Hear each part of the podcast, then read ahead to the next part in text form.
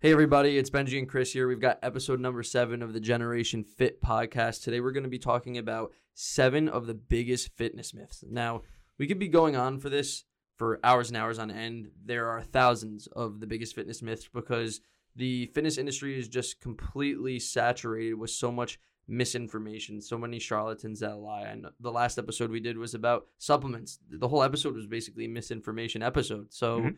Um, there's just a plethora to go over, but today we're going to talk about seven of some of the biggest ones and biggest questions we get regarding them. Before we get into this episode, I just want to remind everyone to go to www.thegenerationfit.com. We've got so many free resources, free guides that will help you in the pursuit of any of your fitness goals, and lots of other free information. We've got a newsletter as well that will help you out in terms of getting to your goals. So definitely go check that out, guys. All right. So, being podcast number seven, that we wanted to bring you seven of the biggest fitness myths that we thought out. Yeah, I actually didn't plan it that way, but that's perfect. Like it works out perfectly. yeah, it just so happens to be. Yeah. So, starting off with number one is stretching before a workout. So, the thought was that to warm up the muscles, that we would stretch them prior to a resistance training bout. Uh, the problem with that is, as research came out, that in resistance training, you're actually shortening the muscle to perform whatever task that you're doing. So, imagine that you're trying to produce the most amount of force with said muscle, in this case, the hamstring. And imagine right before that that you stretched it, which is elongating the muscle. Now, when you elongate the muscle, that you're actually making it harder for it to shorten.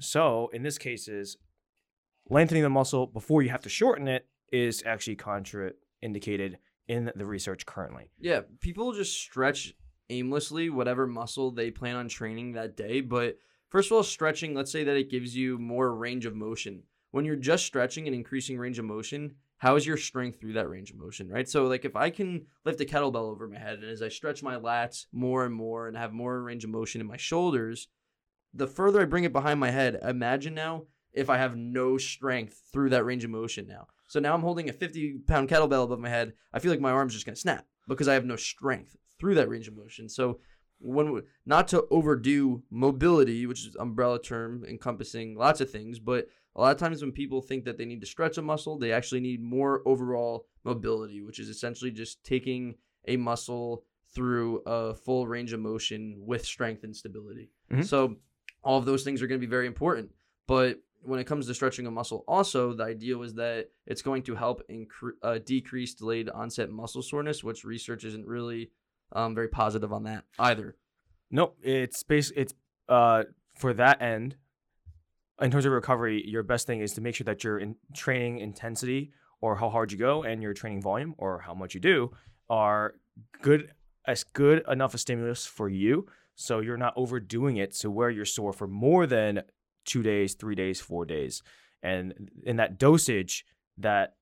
If you do stretch out after a workout, eh, yes, it can be beneficial because you just completely shortened every muscle that you're targeting. Exactly. Yeah. So then, if you want to stretch after a workout, then by all means, we actually do recommend it and to lengthen the muscles to help it relax. and it de- and it depends what which muscle you're stretching based on your own circumstances. So, like I was talking about before, people aimlessly stretch muscles, but what is your body? Everyone has their own muscular imbalances. So, some people have extremely shortened muscles and extremely lengthened muscles. If you're just stretching muscles that are already more lengthened in your body than they should be relative to the other muscles around it, its antagonist muscles, then you're probably just making whatever muscular distortion you have actually worse. Mhm. So the idea here is to lengthen or stretch shortened muscles. And if anything, shorten already lengthened muscles or keep it as is so they have a balance between the two. So if my quads are very lengthened and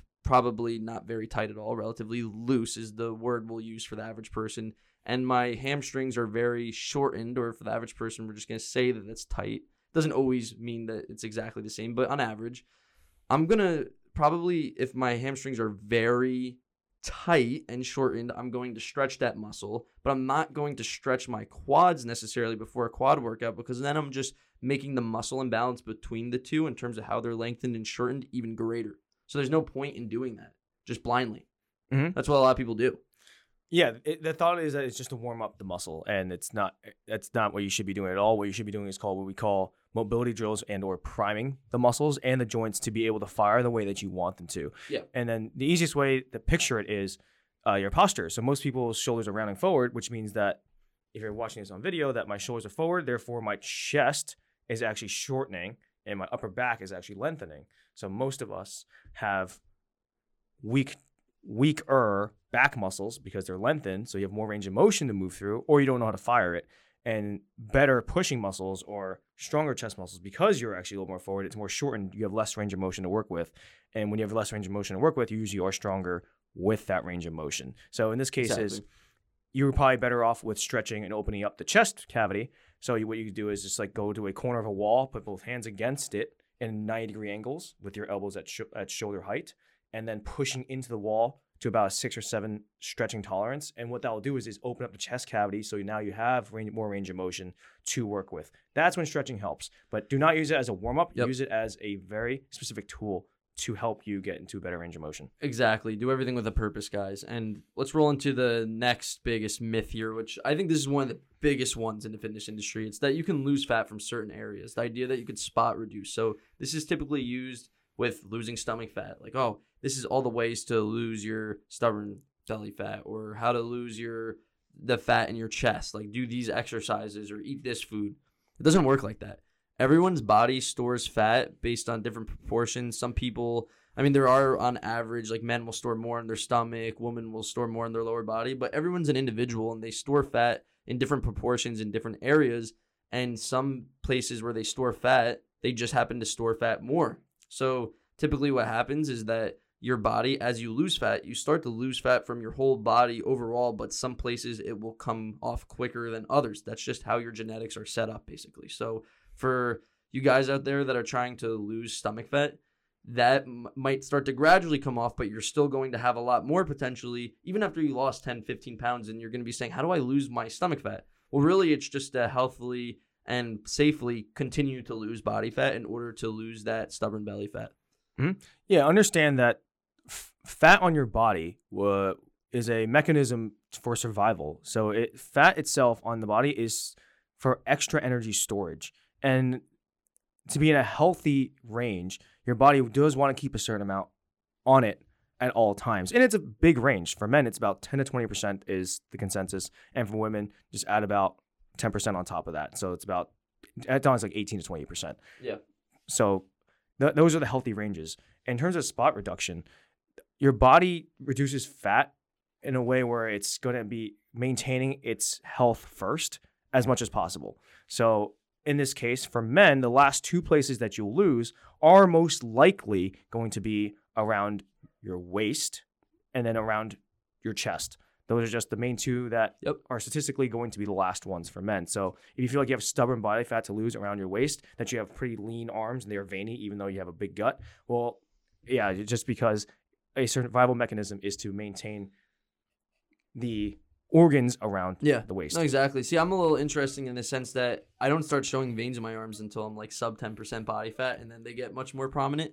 And my dad, for example, he'll have a much bigger gut, but his arms are like shredded. Other parts of his body are much leaner, and you could he's much more vascular. And even vascularity just comes down to genetics to a certain extent as well. But there are people like that. So for me, I get sometimes upset when I'm working out in just a tank top at the gym because underneath I'm a little bit more leaner and my arms aren't, so I feel fatter than I am. But really, it's just almost as if my or, or it really is that my arms are just a little fatter than other parts of my body. That's how my genetics work. So it works better at the beach when I can actually have my shirt off, and then I'm leaner in my stomach at a higher body fat than other people would have to be. Yeah, yeah. Everybody holds body fat differently. Uh, in your cases, there actually is research on, uh, especially vein distribution. So basically, as, as, as you get older, you're actually going to have, as you work out more, more veins going to the body parts that you work on. So you're gonna, just like muscle. It's kind of how people refer to like muscle maturity. yeah. So like you have a grainier muscle, Yeah. and all that kind of stuff. And then vein wise, you actually will have more blood pathways going into muscle that Gotcha. you, because you are utilizing it more. So your body's actually adapting to. to blood. send more blood to that area. There's actually a name for it. I actually can't think of it on the top of my head. I, I I have heard brief, like very little about what you're talking about, but I understand. Yeah, and then it's true though. also I think there's the idea just as you get older, your skin gets a little uh different, right? Uh, tighter, I would presume, and then Yeah, people call it as grainy. Like it looks grainier. looks grainier. Yeah, that's why when people like see bodybuilders on stage, the younger ones they would say are less grainy. They don't have that grainy look. hmm That's basically what it is. That's yeah. yeah. All right, so well, let's transition into the next one. Then it's a it's a pretty big one as well. This is more of a dieting myth. It's that you should stay away from really carbs and fat and just eat a bunch of protein because carbs are going to make you fat and fat's going to make you fat. These these ideas are actually pretty crazy. The like we've talked about numerous times before. Obviously, there's so much that goes along with having a calorie deficit, but what's going to make you lose fat and weight in general is a calorie deficit. So when it comes to staying away from carbs and fat, that just doesn't make any sense because we've already cited all the studies before where the Twinkie professor is what they coined it, where he ate predominantly Twinkies, high sugar, high fat foods, and lost 27 pounds in like six weeks. We don't recommend that, but he did that eating almost everything but protein. So it's not that. It's really just an equation of calories. Now, what we do recommend is eating more protein than probably you are currently, up to around 0.8 grams of protein per pound of body weight to derive the most benefit, along with having a balanced diet. So that includes having adequate carbs, having adequate fats. When you extremely limit any of these macronutrients, your hormones are going to be out of whack. Your body's going to be compensating in different ways. You're you're not going to get the optimal benefits of protein if you're because it's going to be utilizing that protein for other responsibilities in the body that otherwise wouldn't if you're limiting carbs and fat. If you're limiting fat too much, your hormones are going to be shitty. You're not going to be able to produce enough testosterone or whatever it is. Mm-hmm. And if you limit carbs, then your performance in the gym is going to suffer drastically. Yeah. Yeah. So in this case, we don't want you to demonize both either carbs and or fat. What you do want to do is have a balance from the beginning. Make sure you understand what your calorie intake is. Make sure your protein is set to a certain amount, which is 0.6 to 0.8 grams, like Benji said. And then from there, what you want to do is have a balance of carbs and fats. And then from there, you can play with a little bit more carbs, a little bit less fat, or a little bit more fat in your diet and a little bit less carbs. But understand that in every research study that has come out recently, that when calories are equated and they manipulated the carbs and the fats, protein maintained also the same. That results were the same. Both groups still lost fat and maintained the same um, same muscle mass eh, since they're on the same training protocol. So at the end of the day, you want to make sure that you're not demonizing other, but your body may like one or the other more so, but Yeah. you have to play with that. So don't demonize it. Just understand that calories at the end of the day are the biggest picture. Think of it as calories are king and protein is queen, and then everything else after that are Yeah. little details. I think the easiest way, at least for me, this is how I look at it, and then you could share maybe how you do it. But I look at how much protein I'm taking in in terms of grams because it's easy to just equate that with a percentage of my body weight. So let's say that I weigh about 180 gram. Uh, I I weigh 180 grams. I weigh 180 pounds of. Um, I weigh 180 pounds, so now I'm taking in somewhere around 160 to 170 grams of protein, something along those lines the when it comes to fats and carbs, I look at it now in terms of percentages of my diet. It's really easy when you use an app to just see those percentages. For carbs, I make sure I'm somewhere in between 40 and 60%. Some people could drop below that number and especially when they're cutting, it sometimes just inherently happens. But for me, my body likes carbs a little more, so I'm going to be on that upper end. And then with fat, we don't recommend anyone really dropping below 20 or 15%. That's what's really going to start to mess up your hormones. This idea that fat, fat makes you fat is just not rooted in any science whatsoever. So I make sure I'm any anywhere really above 20%, usually below 30%. That's how my body responds the best. But when it comes to setting your own goals, put that protein number at ideally around 0.8 grams of protein for trying to get optimal muscle protein synthesis in conjunction with going to the gym, having a routine there, trying to build muscle, and then manipulate your fats and carbs afterwards, trying to play with okay, do I do better with a little bit less fats, a little bit more carbs, or the other way around, or somewhere in between? Yeah, well, people don't people don't understand where this comes from. It's actually all marketing and falsified studies. Uh, just just some awesome facts. The reason why we went low fat because the author of the massive study, I'm not going to mention his name, but he did something with eggs, touting that eggs were really bad for you, especially the yolk. So in the Is he a liar? Huh? Yeah, yeah. Yo, you should mention his name then. He's a liar. I actually don't remember the name. Oh, off okay. Off, the top of my head, I do have it saved, but just understand that You're that trying to save yourself. I messed it up. Just imagine uh, he he made that study and it wasn't done very well. But based off that study, he we actually changed our nutritional guideline to Wow. make that fats were bad inherently bad. So everything from about the 80s and 90s was switched from uh, Gotcha. all to low fat, no so fat where at the idea all. comes from. And then what happened was they they to make everything low fat takes out a lot of flavor, so they added sugar into everything, and Mm. then that's actually where the the food pyramid came from from the 90s to 2000s, which is the, all the grains. Saying and then also on that end, so we went from low, low fat to high carb. And in that end, they falsified studies by a big brand company, which you can probably think of on top of your head. That is the head of all cereals and wheat and brands that we Hmm. all go from and they falsify those studies to say that these are great for your heart health. Eat these cereals for breakfast. Have this for bre- orange juice for breakfast. Have pancakes for It's breakfast. crazy. And we went from low fat to high carbs, and now we're in the situation where all the all of those nutrition recommendations have have now become our detriment because of mm. these false claims. And then we make more studies. false claims as a result of the previous ones. It just keeps spiraling. It's like getting yourself caught in a lie, and then it just keeps going. Yeah. Even our own government now has this crazy food pyramid. I don't know if you saw it. It was I I about a don't year ago. know. I don't even want to know it. yeah, it's I- so bad. Maybe we'll like pop up a picture on the screen or just put it in the podcast notes. But th- it's this crazy idea. Like it, I think it goes along with the idea that the egg yolks are really bad for you. It's like all at the bottom. It's, Yeah, it's it's just all back. It, not completely backwards, but it's it's pretty backwards. It's it's just wrong. Yeah, it's, Outright misinformation. that, that's why that's why we're doing this for you guys and for our, our clients is because we don't want you guys to be misinformed but just understand that we always look at the history of why these things came about so these you should, you should stay away from carbs and fats was because of a falsified study and they were genuinely trying to find the right answer for the fat the fat question of oh how much is too much or is it bad for you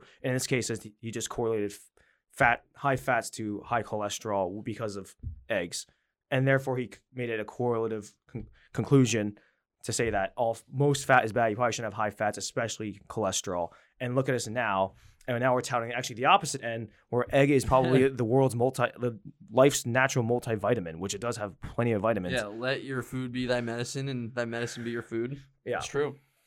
All right, well let's let's get into the, another tip, and that was really good insight. Like I learned a good amount there, but there's an idea that there's no such thing as overtraining, just under eating, or the idea that basically you could just train for hours on end. And I've talked about this before. I learned that the hard way because I sort of believe this. It was just like no pain, no gain. I'm just gonna work out like nonstop, do like 25 sets of failure to for every single muscle group, and I got a 103 plus fever three times in a row within like three weeks. My body couldn't handle it anymore, and I didn't know what was going on. So eventually, I figured it out. But look, I don't believe that we should. I think that there is sort of this growth in this overtraining idea where people really don't know what overtraining is because they think they're close to failure and they're really not, and then they just use it as an excuse and pussy out from training hard. Like there's totally that side, and I think that's probably at least like 50%. But then there's the other 50% that they maybe not 50%, but there's the other side that believes that you just have to keep training and training and training. And a lot of these people that promote this idea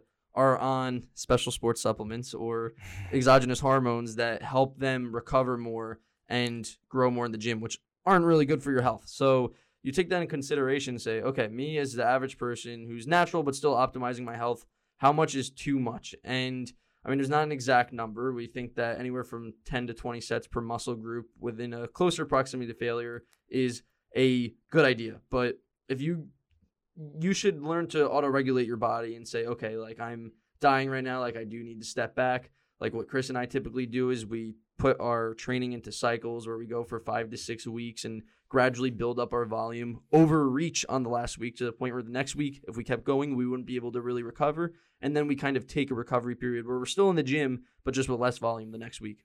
Mm-hmm. yeah, this really just comes down to a, a misunderstanding of training itself. You have to understand training itself is a stress on the body. But with that stress, you want to recover and adapt from, which is these are all good things. Like this is what we were intending to do. And now there is a line of which is good training, and then there's a, a massive gap to where it's considered all of it is good training to where the upper threshold is what we call overtraining. So that is like the science way of thinking about it. Now, when you're eating enough calories, that threshold can actually widen on the further end. So yes, Yes. eating eating the- right amounts and or more, so a surplus, will raise that volume amount threshold that you can handle. The issue with this saying that you can just you're under eating. There's no you're under eating versus overtraining uh, is false because no matter what, if I ate my calories were at four thousand calories and then I ate five thousand calories, it's not going to make up for the 100 sets of bench press I just did yesterday. Yeah, it doesn't endlessly increase the threshold of what you can handle. Yeah, it's just it, it all it does is extra food does help, but it is not a never-ending cycle of limitless power. Precisely. You're not Superman, okay? You know, Yeah. We might wish we were Superman, but well, Chris is Nightwing. He's wearing a Nightwing shirt right now. Yeah, we're not wearing And. Nightwing doesn't have those powers, so no one could do it. exactly. Um, all right, so there's another training myth, which I hear a lot of women say this a lot, but I think also men as well. The idea that it'll make you too bulky, especially if you want a leaner mis- uh, physique. And there's not really anything grounded in this other than people potentially seeing really jacked people, probably bodybuilders, and saying, I don't want to look like that. But saying that you don't want to lift as because you're going to look like Ronnie Coleman is the excuse to not lift is like saying that you don't want to start taking up soccer as a hobby because you're going to be as good as Lionel Messi or that you don't want to start playing football because you're going to be as good as Tom Brady. Like that's just not you're not going to just start doing that and become that good at football, that good at soccer, that big in the gym. And even if you don't want to become too bulky, we have to define what bulky means because generally that just means that you're putting if you're going to the gym and getting bulkier, you're probably putting on fat along with that muscle and not doing manipulating other variables properly. So, especially if you're a woman and you're saying, I don't want to go to the gym because it's going to make me bulky, it's actually probably going to make you leaner if you do everything properly because you're going to be lifting weights, which is going to increase your metabolic rate. It's going to boost your metabolism. And that through time is going to allow you to burn more calories as long as you're manipulating the other variables properly.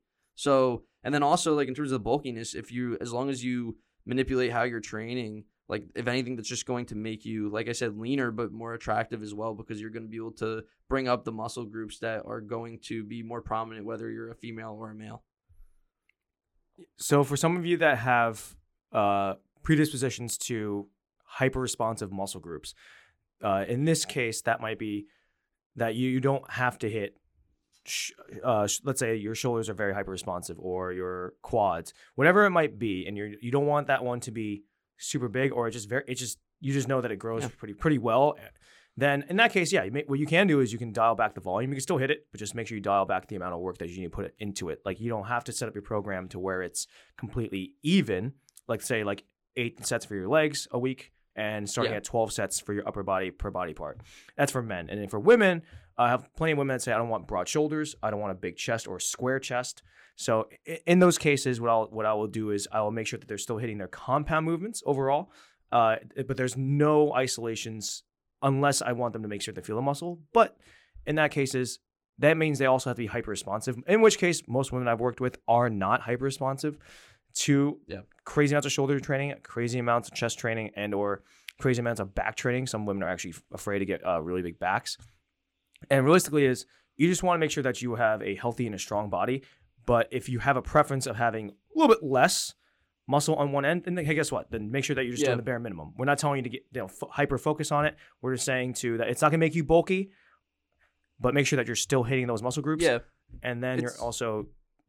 I lost track. no it's all right it's it's pretty simple though like it's um they take flex wheeler for example. I think there was a whole year where i can't remember if it was the flip side around or not but i think he didn't train his entire upper body for almost an entire year out from the olympia just to train his legs and to bring them up. And that did wonders for him. My my girlfriend hasn't trained legs in two years and she looks like she's trained them for like 10 years and should compete. Like it's just it, people respond differently to certain muscle groups right? Like i hammer my chest and i don't get nearly as much growth as i want to but i do half of that for back and my back gets much wider through time. So all these things add up and it's just simple. It's a, it's an art bodybuilding in its purest form not necessarily competing on stage. It's like being a sculptor but instead of actually using clay or using your own body it's like taking clay and saying oh i need more shoulders. Like i'm going to put that clay on here on here. I need more chest. I'm going to put that clay up here and up here.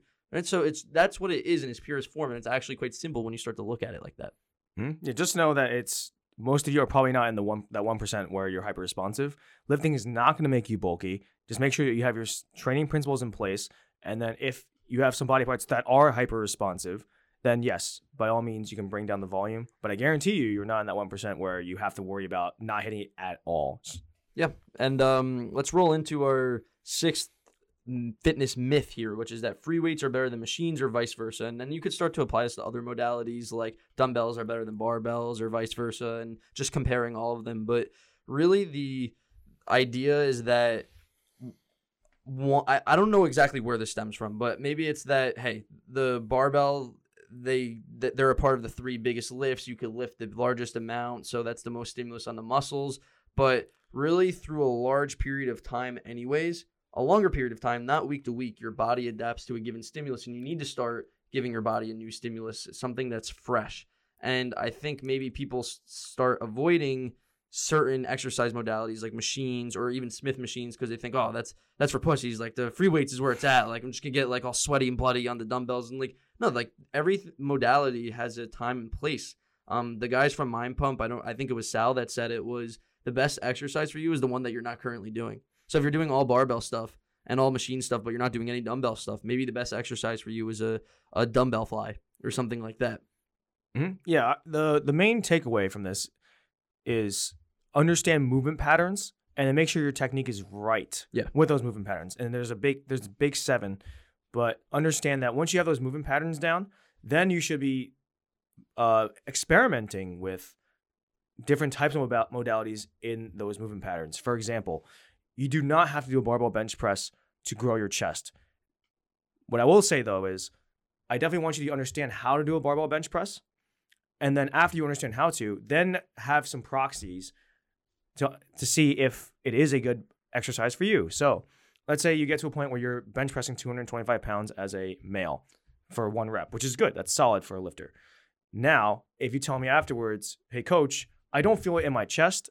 I just I'm just moving weight, which is actually where I'm- the camp is for me. Then guess what? Barbell bench press probably isn't the best stimulus for my chest. And guess what? I'll have to find different movements to help hit my chest. Whether whether it is changing the angle of my elbows in the bench press, whether it's using a chest machine, Yep. whether it's doing dumbbells or different different angles for those presses. And I'll tell you right now, I'm not I don't feel my chest at all in a barbell bench press, especially when I go for a power lift, because I'm maximizing the amount of force I can produce with the least range of motion. Versus where I do an incline dumbbell bench press, and my intent is to get a really good stretch at the bottom and squeeze at the top. That's how. Yep. Yeah, I think uh, if you're trying to hypertrophy your muscles and you're trying to figure out should I do dumbbells, barbells, machines, what should I do? I think that that should be the last of your concerns, and maybe that's an indicator why you're not growing muscle because you're focusing on too many variables. Instead, what you should be focusing on, like you said, is making sure your body's in an anatomically correct position so that you could feel the muscle, get a full stretch, a full contraction, that you can progressively overload on the given movement that you're doing, whether it's on a machine, a Smith machine, free weights, barbell, pre- uh, using barbells on the week to week basis. Focusing on that as aligned with your nutrition as well is going to be far more important than focusing on, hmm, should I do dumbbell press or barbell press? Should I do machine press or or this modality? There's no point in thinking about all that and wasting all that time when instead just prioritizing the things that are going to make 90% of the difference you're not even focusing on. Mhm. Yeah, I mean, just think of it. Think of it as a thought process. Imagine to yourself that you're doing a barbell row and you feel nothing in your back, and you do a significant amount of weight. You do 135, 135 pounds for a couple reps, but you you think to yourself, man, I don't feel a damn thing in your lats or in your back at all. You're just moving. You're just moving. Now you, I put you on the machine row, and you're like, holy crap, man! I can feel every Yeah. detail. I didn't know my muscles existed back there. I didn't even know it's a back exercise. I'm to tell you right now that that is most likely a better exercise for you because you're able to feel the muscle, squeeze it, and fatigue it. That is a target Exactly. muscle. And I'm not saying this is for every exercise. I'm not to tell you and, or ask you if you're doing a three rep max on your squat. Hey, bro, did you feel that in your? Uh, you feel in your quads? I'm gonna be like, okay, did the movement look well? Did there did anything bother you? No. Yes. Boom. Like yeah, like if you're lifting, like if you're squatting six plates with great form, you're going all the way down and and locking out fully, then yeah, your quads are probably pretty big. Like there's going to be more variables you're concerned about at that point, but focus on getting to that point first before you worry about all these other modal like what modality you should use. Mhm, Yeah, each modality is a tool, and yes, we do. I- do have a bar, you know, free weight bias because I come from that background of a. Yeah, I just think it's more strongman. fun. Yeah, it's more fun. It's, I come from a strongman background, a powerlifting background, so we I am confined to the big three or some movements that I need to be doing. But overall, it's find what's good for your body and your joints and your muscles, and then experiment with that, and then switch it around for a couple more weeks, and see which modality overall at the end of the time works best for you. Exactly. And let's go into our last training myth. So, myth number seven here is that there's a best body part training split that's magically going to help you more than as opposed to another split. So, some common splits are going to be push pull legs and then potentially repeated throughout the week. So, push pull legs, push pull legs, upper lower, upper lower, and then full body across the course of many days. And people focus on this for many different reasons. I think a lot of times it has to do with what their favorite influencer or bodybuilder or YouTuber tells them to do.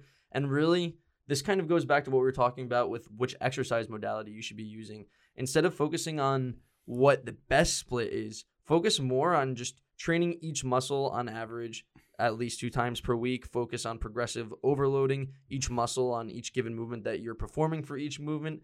Focus on giving it your best in the gym. Focus on being consistent, showing up day in and day out, and focus on honing in on your diet. I think that that's far more important than thinking, hey, maybe if I manipulate like bicep curls this day and then do chest this day and like trying to manipulate every variable when you can't even focus on like when you whatever but like you, you get my point I, I lost my train of thought there but you, you know exactly what, uh, what i'm saying Yeah, there's no there's no magical best body part training split. I'm gonna break it down as as simple as this and allude it to it more. Yeah, our checklist is one is frequency. How many times are you hitting each body part per week? Right now, the actual literature says that it actually doesn't matter as much as we think. Practically, we recommend at least two to three times per week. Intensity, you have two types, right? Intensity of effort and intensity of load. So, us as coaches, we don't really program in too much of intensity of load per se, only because we're not really working with powerlifters as much. We're working with people who just want to generally be healthy and look good. So we focus on intensity of effort, which is number two. If we prescribe you a certain rep range for a certain exercise, that at the end of your set, we always ask, how many more reps could you have done after you finished? And if you say anything more than four, three to four, then that set has now become more of a warm up than an actual Yeah. set of fatiguing that muscle. So we're going to go up either a little bit heavier in weight, or we're just going to make sure your technique is correct. And then volume. So make sure that your volume that we know now that is, you probably want to start generally around eight to 10 sets per body part per week, eight for your lower body, 10 for your upper body. And if that's not enough for you to progress in a week, then you start adding a little bit more as the weeks go on. And then you'll kind of find like a range where where you feel the most progress at, but it's a pretty moderately large range. yeah And then on top of that, you're you have to make sure that you're progressing with those. So if you're using the same weights and the same sets and the same reps every time you come into the gym, that's not good. You want to make sure you do you do have to progress with progressive overload. Those are the big four checklists that we start with. And then the last proxy for that is just making sure your technique is correct. Because without technique first, then all that does not matter. Because then you're just going to progress with bad technique. And there is no best body part split. Find one that you enjoy. Because if you don't enjoy the ones you're doing, I guarantee you it's not going to be the best one because you're not doing it consistently. Yeah, exactly. Fo- there's no magical body part split. Focus on what makes the biggest difference for you. What's the most consistent, what you could adhere to, and one that allows you to train each muscle, like you said, about two to three times a week. That allows you to progressive overload, focus on good form, and and whatnot. But that's part of the reason why I'm almost smaller because I didn't do those things, and for way too long I focused on variables that people who were advanced should be focusing on and that might make the 5% difference in their marginal gains. But for me it was limiting me to not make the 90% of gains that i should have been making. So Mhm. i mean it's when it comes down to training as a beginner into intermediate things are much more simpler than people tend to make them. And yes we sit here for hours talking about all these different things regarding training nutrition and variables because that's what we do. But for the average person what we're recommending is to actually try and simplify it much more. Yeah, do, make sure you get the fundamentals down, and then you can start playing with the intricacies. But even so, people do have trouble even getting down the fundamentals first. And I preach fundamentals over everything because the fundamentals get over 80%. And in this case, for body part training splits, is understanding that you have to you have to make sure that you're hitting each body part, hopefully twice to three times per week. You're training hard enough in that rep range with the right amount of weight and then that you're doing enough work over the course of the week. So we start off at eight sets for lower body and 10 sets for upper body part. And then that you're making sure that you're progressing with each movement with great technique. That's it. yep Start there. All right, guys. So visit www.thegenerationfit.com for tons of free resources, free guides, visuals, videos, you name it, we've got it there. And have a good one. Have a good one, guys.